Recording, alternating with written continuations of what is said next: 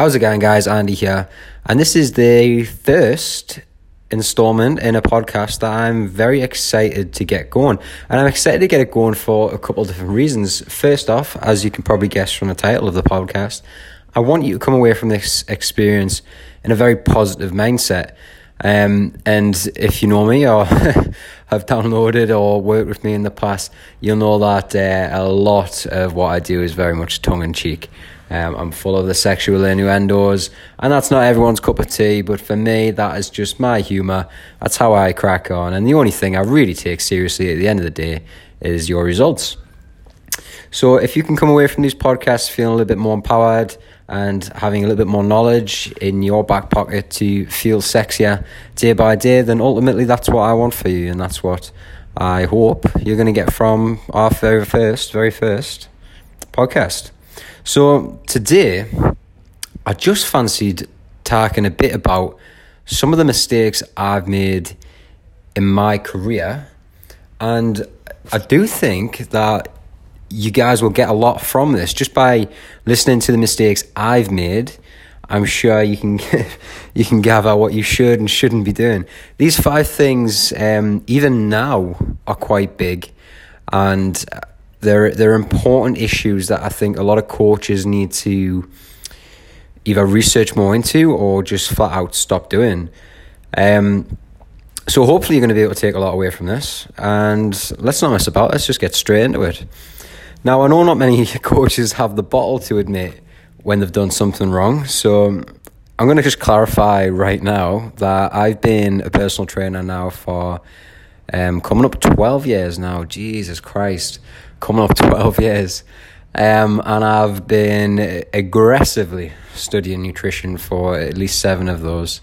Um, but in those early days, the first two, three years of my career, from the ages of 16 to 19, yes, I started when I was 16. It was uh, very difficult to get clients as a 16 year old. um, but those first three years are when uh, I learn, and I think the first three years for any coach is when they when they learn, where they make their mistakes. You know, then they're never great to start with. And uh, to be honest with you, it's probably the difference between a personal trainer and a coach. So one of the very first mistakes I made um, was thinking that body types mattered. So you may have heard about body types and body type nutrition obviously you've got um, the three main ones just to give you a quick run, run through. These are um, mesomorphs which are people who are typically athletically built um, endomorphs which are like short and stocky and then ectomorphs which are typically long-limbed and uh, skinny. And although yes you can sort of categorize people into these uh, these body types um, they don't necessarily make a difference to the fundamentals of muscle gain or weight loss um, not to any extent at all. Um, even from a performance standpoint, they don't. So, this came about from very early work by a guy called Dr. William Sheldon, who put into motion how to categorize people into a body type and then what kind of like macro ratio this should be on. So, for example, if you are short and stocky, you are more responsive to insulin spikes, so you should have less carbs. And it's all bullshit. It is all total bullshit.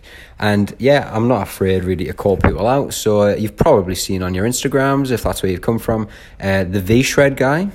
Um, if you don't know who he is, don't look him up. He does not deserve. he does not deserve the traffic. Um, but he's the guy that pops up and he's like, I used to really struggle with weight loss until I realized I was eating too much protein and not enough carbs. Who doesn't want to hear that, right? Fucking great outfit. And then he goes into saying, let's do my body type quiz, and then you'll find out exactly what your macro ratio should be. And it's total bollocks because the only thing at the end of the day that matters for especially fat loss is being in a calorie deficit. That is it. That is it. And if you think it is anything more complicated than that, I'm sorry, but you're wrong. And it's great to think that it might be more complicated than that because as human beings, we look for excuses. That's why this guy is so popular. I think he's got nearly 800,000 followers on Instagram, which absolutely blows my mind. I really hope majority of them are good coaches who just follow him just for a bit of I don't know, banter or a laugh on a weekend. Um, but just to be really clear, your body type does not matter. Yes, you may fall into one of these categories of meso, endo, or ectomorph, but it makes absolutely no difference to the fundamentals of muscle gain and fat loss. They remain the same, and they always will. Calorie deficit equals fat loss, calorie surplus, good protein intake equals muscle gain. Progressively overloading the muscles when you're training. That is relatively as simple as it'll be, regardless if you've got a medical condition or anything else. Uh, and I think early on, you know, I was coerced into believing that it did matter, especially with the a guy called uh, Charles Poliquin. He uh, he popularized it. Um, he's dead now. Uh, that's the end of that. But he really did popularize it, especially with coaches, and uh, it was very toxic for the industry. And unfortunately, it's probably held a lot of people back and given people eating disorders. I know it did with me. But I got over that very early in my career, um, and then just used uh, macro ratios as starting points for people after that. So don't worry about your carbs and don't worry about your fats. Just keep your protein high. There's no magic formula there. Um, the second mistake I did very early on in my career, which has actually led me to be what I am today, is thinking women are the same. So you're not if you're a female listening to this right now um i mean hopefully you are you're my main demographic. Thank thank you for happening upon this. You guys are the the ones i like to train the most because you're more interesting? You are not like men. Men have very steady hormones all the way through the month and can track as a consequence of that week by week by week, make changes to that program week by week by week, and optimize that training. It's very easy for a man to make body compositional improvements in comparison to a female. You guys have a lot more to consider um, and it mainly comes down to your menstrual cycle. This is why I do a free document on your menstrual cycle over on my website. You can download it in the ebook section, and it just explains a bit more in depth as to what to expect at different times of your menstrual cycle. Uh, for example, there are times where you can eat more food guilt free. You, your body is just primed and ready to eat more food, and you will not put fat on. Bonus, right? Men don't get that. But there are times where there is no way in, the of hell you're going to PB in the gym you need to be aware of that as well. And because of those and a few other little complications, I find female clients so, so interesting. It is way more interesting to succeed with a female client and way more challenging sometimes. Um, being a man myself, I think early on when I made the transition from realizing females were different to men, it, it was a bit of a a steep learning curve for me. But now I don't think there's many women I've come into contact with and haven't known more about their menstrual cycle than they have. um, which is great, right? To have a feminine side like that, right?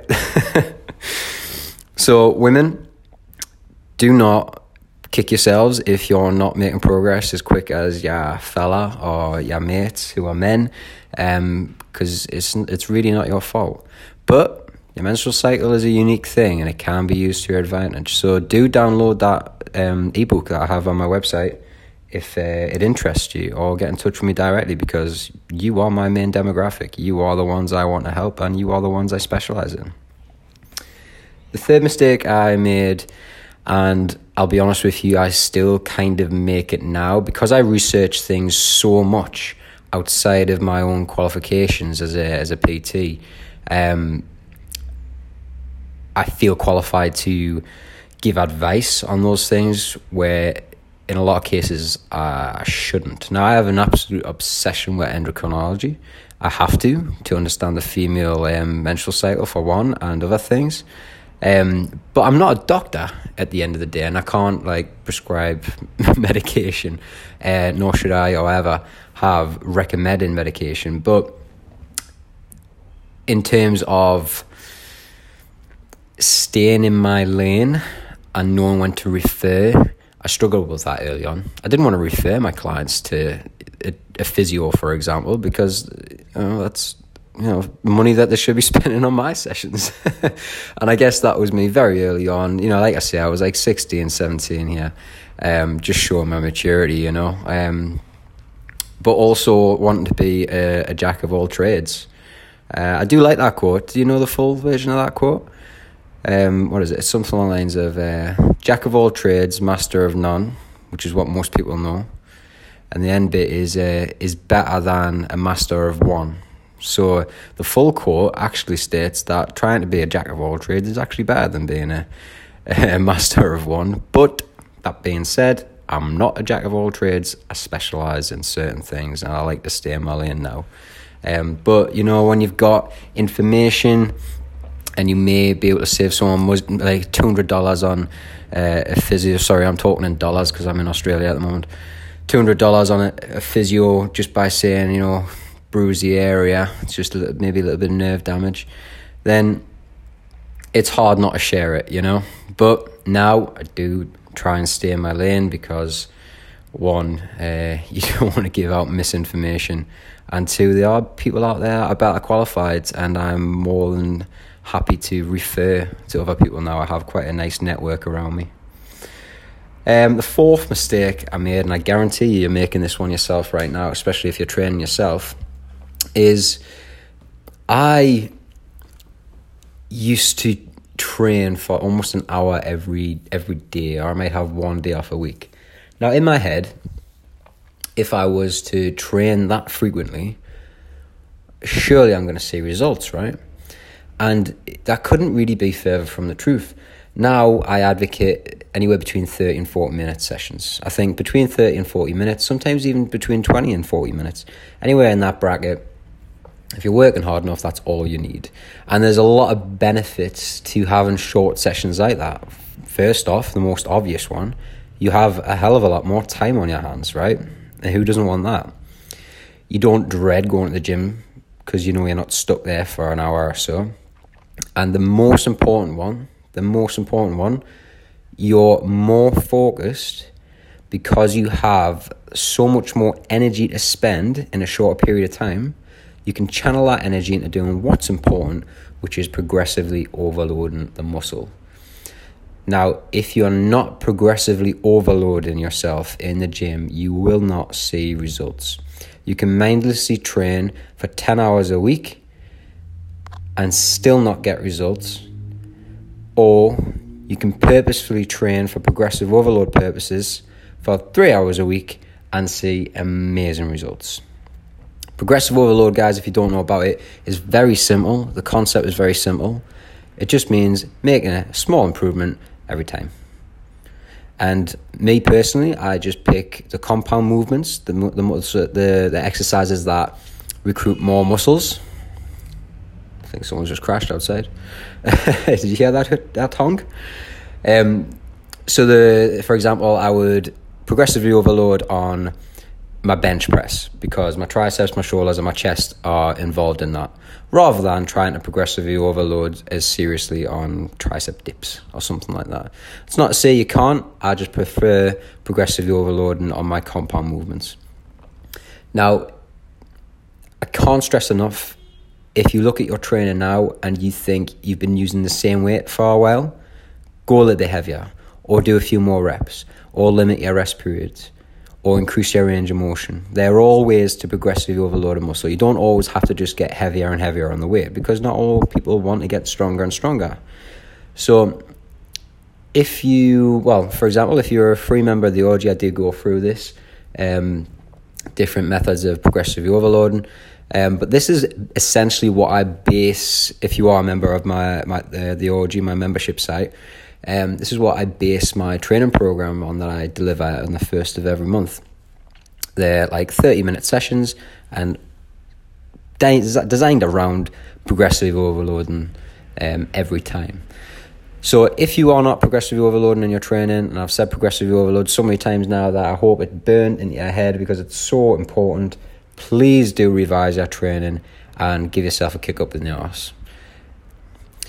The very last one and this is where people get suckered into this even nowadays, is um, selling supplements. I did make this mistake early on because as a as a rep for supplement companies, especially ones you believe in, um, you know, you, you can you can earn a little bit of money by referring people to that supplement, and there's nothing wrong with that. There's nothing wrong with it. If I, if uh, a coach believes in a product and they want to refer it to a client, then they should be compensated for that. Um, however, it is very important to realize, and I didn't realize this early on, um, that a supplement is exactly that. It's a it's a supplement For the first two years of my career, not after that, thank God, um, I did see supplements as a bit of a necessity, you know, uh, and then really not. You don't need whey protein. There's nothing wrong with whey protein, but you don't need it. You don't need creatine. Nothing wrong with creatine, but you really don't need it. So, if your diet is doing what it should do, high protein, and you're in a calorie deficit if you want to lose fat, or you're in a surplus if you want to gain muscle, it's as simple as that. If your diet isn't doing what it should be doing, or you are running low on certain, if maybe even malnourished, then yeah, supplement. If you have an iron deficiency, supplement iron. It's only because you're not getting enough from your normal diet. Now, your priority, of course, should be able to get all the nutrients that you possibly need just from your diet. You shouldn't need to spend money on supplements because supplements are bloody expensive for one. Um, but in some cases, it's not it's not possible. For example, for me now, for my goals, I need around about 190 grams of protein every day. Now that is a substantial amount, and I can't get that from chicken. I just physically can't get that down my neck. I, I really cannot chew chicken that much. I don't really eat many other forms of meat. So uh, I use a vegan based blend just because it's my preference, not because it's any better, um, of protein and a protein shake. And I neck that, and that's a very easy 20 to 30 grams of protein in my stomach. Quick drink, done. Now, I only need that because I've got really high targets and I don't want to, or it's not physically possible for me to get the protein I need from my diet. Believe me now, if it was possible for me to get protein from my diet, I definitely wouldn't deprive myself of that extra meal. But I really just can't chew it down. um, so it's really important, guys, to re- to realize that supplements um, just just aren't necessary. I'm not saying they don't work; they're just they're just not necessary. Um, the only supplements I would ever recommend is if you're in the UK, vitamin D because you don't get enough sun. Although maybe you are at the minute if you're, listening to this in summer. Um, a whey, a whey protein or something like that if you really are really are struggling with your, your protein intake um, and creatine because creatine is absolutely phenomenal for strength and power based training um, but if you're not doing strength and power based training or hypertrophy training you might not need it it's just an added expense that it's not necessary but I'll tell you what supplements you definitely don't need fucking meal replacements that's Herbalife, that's Slim Fast Shakes, all that absolute hot garbage. Stay clear of.